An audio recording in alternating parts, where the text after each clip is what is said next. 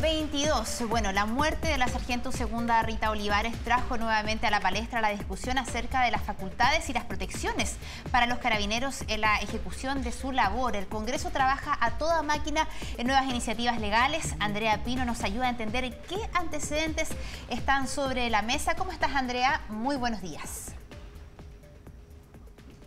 ¿Cómo están? Buenos días. Por lo menos dos proyectos de ley que eh, esperan en eh, la Cámara de Diputados, en el Senado, sacar rápidamente. Están dentro del eh, paquete de proyectos que esperan eh, despachar a toda velocidad. Estamos hablando de la denominada Ley Naín y también de la denominada Ley Retamal, eh, dos proyectos eh, que recuerdan además dos mártires de la institución.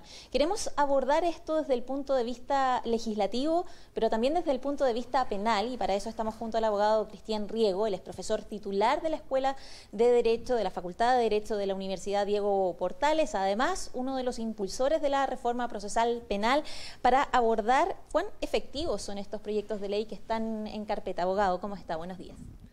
Yo creo que nada, en absoluto. Creo que, este, eh, digamos, el Congreso está acostumbrado, desde, yo diría, hace por lo menos dos décadas, a que cada vez que ocurre algo Eh, de este tipo, o, o hay una preocupación por el crimen, en este caso, bueno, algo tan trágico como la muerte de dos carabineros, de eh, sacar este tipo de proyectos, que muchos de ellos, de los cuales son cuestiones que ya están reguladas en, en la ley, eh, otras que tienen muy poca trascendencia, que además no están basadas en ningún eh, conocimiento profundo, porque el Estado no lo tiene. Chile no tiene un método sistemático de recuperar información, de saber cuáles son las necesidades operativas, cuáles son los incidentes que generan tales o cuales problemas.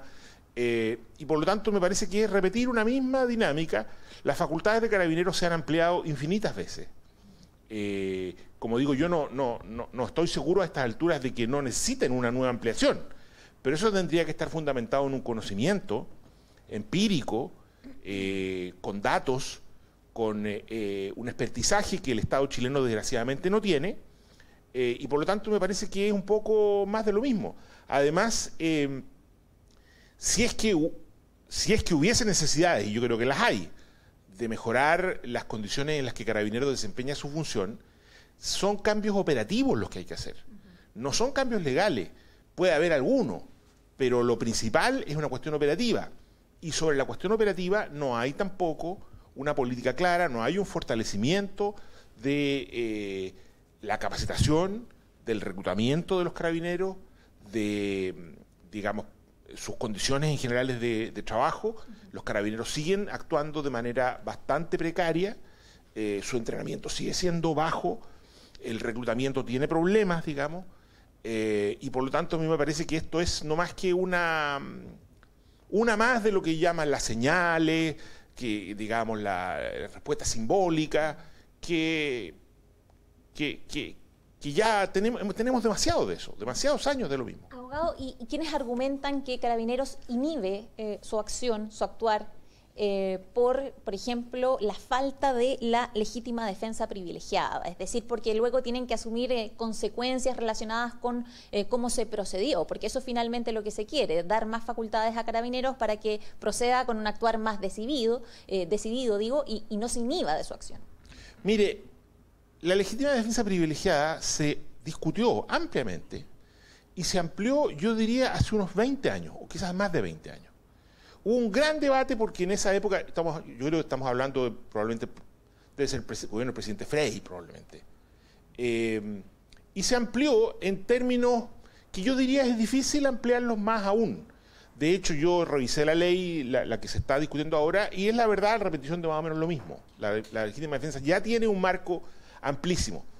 Pero, además, cuando un carabinero, que yo no discuto que no sea así, es muy probable que lo sea, cuando un carabinero se ve amenazado o ve que alguien está siendo amenazado y resuelve actuar su arma, probablemente la variable principal no es la ley. Los carabineros no son abogados y no están pensando, a ver, esto está permitido o no está permitido la ley.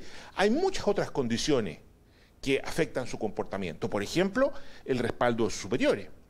El hecho de saber que va a contar con, un, con una adecuada defensa, digamos, si es que el día de mañana llega a ser, eh, llega a ser eh, Eh, cuestionado, el régimen de eh, trabajo mientras está siendo cuestionado, o sea, la existencia de un sistema de control, me refiero de sanciones administrativas, por ejemplo, de apoyos a su función y otras variables, como por ejemplo, no sé, ¿cuánto, cuánto, ¿cuánta práctica de tiro tienen nuestros carabineros? ¿Cuántas veces al, al mes va un carabinero o al año a un polígono de tiro a practicar para tener un adecuado uso de sus armas? Nada de esto lo conocemos. Todo esto es como que no existiera. O sea, como que lo único relevante fuera la legislación. Como digo, una legislación que ya fue ampliada con un enorme debate nacional. Eh, a extremos que yo creo que son difíciles de ampliar más aún. Y como digo, creo que la actual ley es básicamente irrelevante. Eh, y nadie se está preocupando, o, o más bien las autoridades no se están preocupando, de las variables operativas que son las que condicionan verdaderamente la actuación de un carabinero en el terreno. Yo creo que hoy día hay muchos problemas de los otros niveles de los que hemos hablado, ¿cierto? Eh, eh, y por lo tanto las razones por las cuales un carabinero se puede inhibir, tampoco sabemos que ese sea un problema.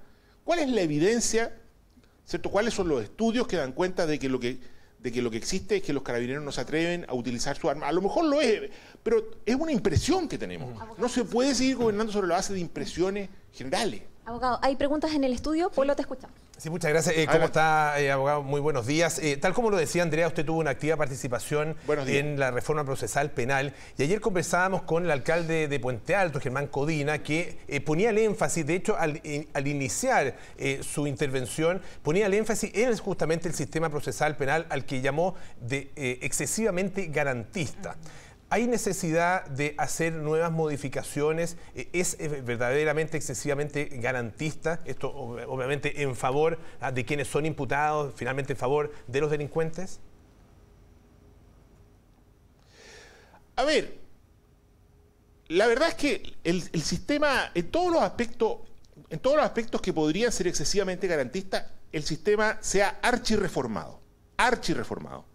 No, no soy capaz de contar ahora las reformas que se han hecho, pero han sido muchas. Y todas estas reformas se han hecho con el argumento de que el sistema es muy garantista. Entonces, sorprende que después de, no sé, diez reformas, eh, siga repitiéndose el mismo argumento. Eh, la verdad es que el, el sistema en estas materias, me refiero a las facultades de carabineros, la prisión preventiva, todas estas cuestiones como quien dice que son más, más eh, vinculadas con esta noción del garantismo, es irreconocible respecto de que, del que existió en la época, digamos, del año dos mil, cuando se aprobó el Código. Por lo tanto, no tiene mucho sentido. O sea, todas las reformas que se hicieron antes contra el garantismo habrían estado mal hechas. Estas serían la, las que hizo este mismo Congreso, ¿cierto? Y estos mismos gobiernos, y estos mismos políticos. Por lo tanto, a mí me parece que ese argumento no tiene mucho sentido. Pero en segundo lugar, supongamos que digamos sí, efectivamente, y puede ser, que la regulación de la, del sistema procesal penal le impone a los carabineros una serie de restricciones que impiden su actuar, su actuar. ¿Dónde está la evidencia de eso? ¿Cuáles son los datos que muestran eso? ¿Cuáles son los casos? ¿De dónde viene? O, o de nuevo son puras impresiones. Porque ya hemos hecho, como digo, no, no estoy seguro si serán diez, pero pueden ser seis, reformas importantes al sistema sobre la base de impresiones. Todas en el mismo sentido. Y todas parece que quedan mal porque hay que hacer, a los pocos meses hay que hacer otra, ¿cierto? ¿Cuándo hay que hacer otra? Cuando hay una... Lo que, lo que ocurre, diría yo, es que tenemos una muy mala política pública, de muy pobre, basada en impresiones, sin conocimiento cierto, sin sistematicidad, sin eh, que haya profesionales que realmente se hagan cargo del problema, sino sobre la base de impresiones, noticias de prensa y la voluntad del mundo político de dar una señal, de aparecer como que se están resolviendo los problemas, cuando yo diría que es claro que no se están resolviendo, por lo tanto, o sea, por, por lo menos si lo comparamos con todas las veces en que se hizo lo mismo antes. Bien. Abogado, muchísimas gracias por el tiempo y la entrevista, soluciones que van a tomar tiempo, no...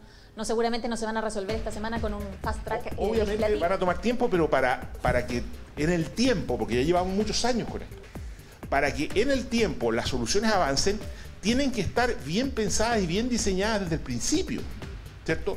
Esto de hacer cada cierto tiempo una reforma, que ya, yo diría que ya se les acabó la imaginación de qué claro. pueden hacer, entonces repiten viejas ideas, como la legítima defensa privilegiada, como la defensoría de las víctimas. Son ideas que ya como que dice, se gastaron. Y sin embargo las vuelven a, a resucitar. Perfecto. Porque no, no tienen ninguna otra, porque no hay estudios, no hay un conocimiento que permita fundar una reforma de largo plazo. El abogado Cristian Riego, profesor titular de la Escuela de Derecho de la Universidad Diego Portales, impulsor de la reforma procesal penal, muchas gracias por el tiempo y la entrevista, y vamos a seguir, por supuesto, eh, toda esta discusión legislativa intensa que eh, se va a tomar eh, la semana, al menos en el Congreso Nacional.